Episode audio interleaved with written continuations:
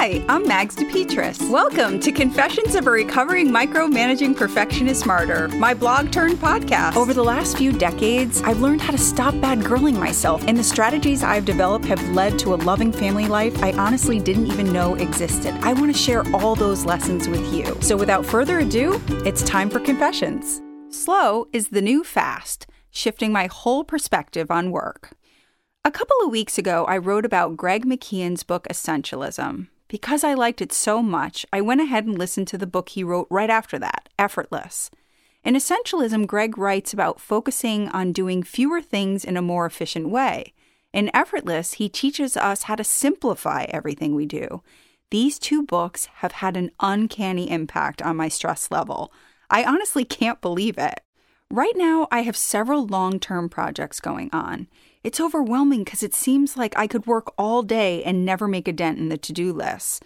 There were two specific suggestions Greg made that shifted my perspective.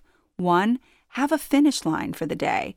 He advocates asking ourselves, what will done look like? And two, approach tasks with the sense that the job is easy rather than difficult. He points out how much more uncomplicated things are if we don't go into them with a defeatist attitude. Who knew? This week, before I dug into work for the day, I decided exactly what I was going to accomplish for each project. Once those things were done for each job, I was done. If I had time to do more, I did more. But all week, I was able to walk away from my desk knowing that the most important things for the day had been completed. For someone who thinks there's always more I could do and should be doing, this is huge. Several times throughout the book, Greg mentions the Navy SEAL saying, slow is smooth and smooth is fast.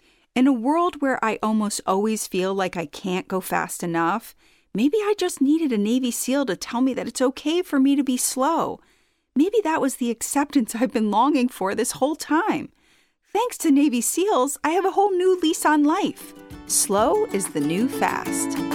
Okay, if you're anything like me, you didn't even think about subscribing to this podcast, so this is your reminder. Please subscribe, rate, review, and tell your friends. And also, head over to magsdepetris.com. That's mags, D E P E T R I S.com to subscribe. There you can stay up to date with everything that's going on at Confessions. Have a wonderful day and take care.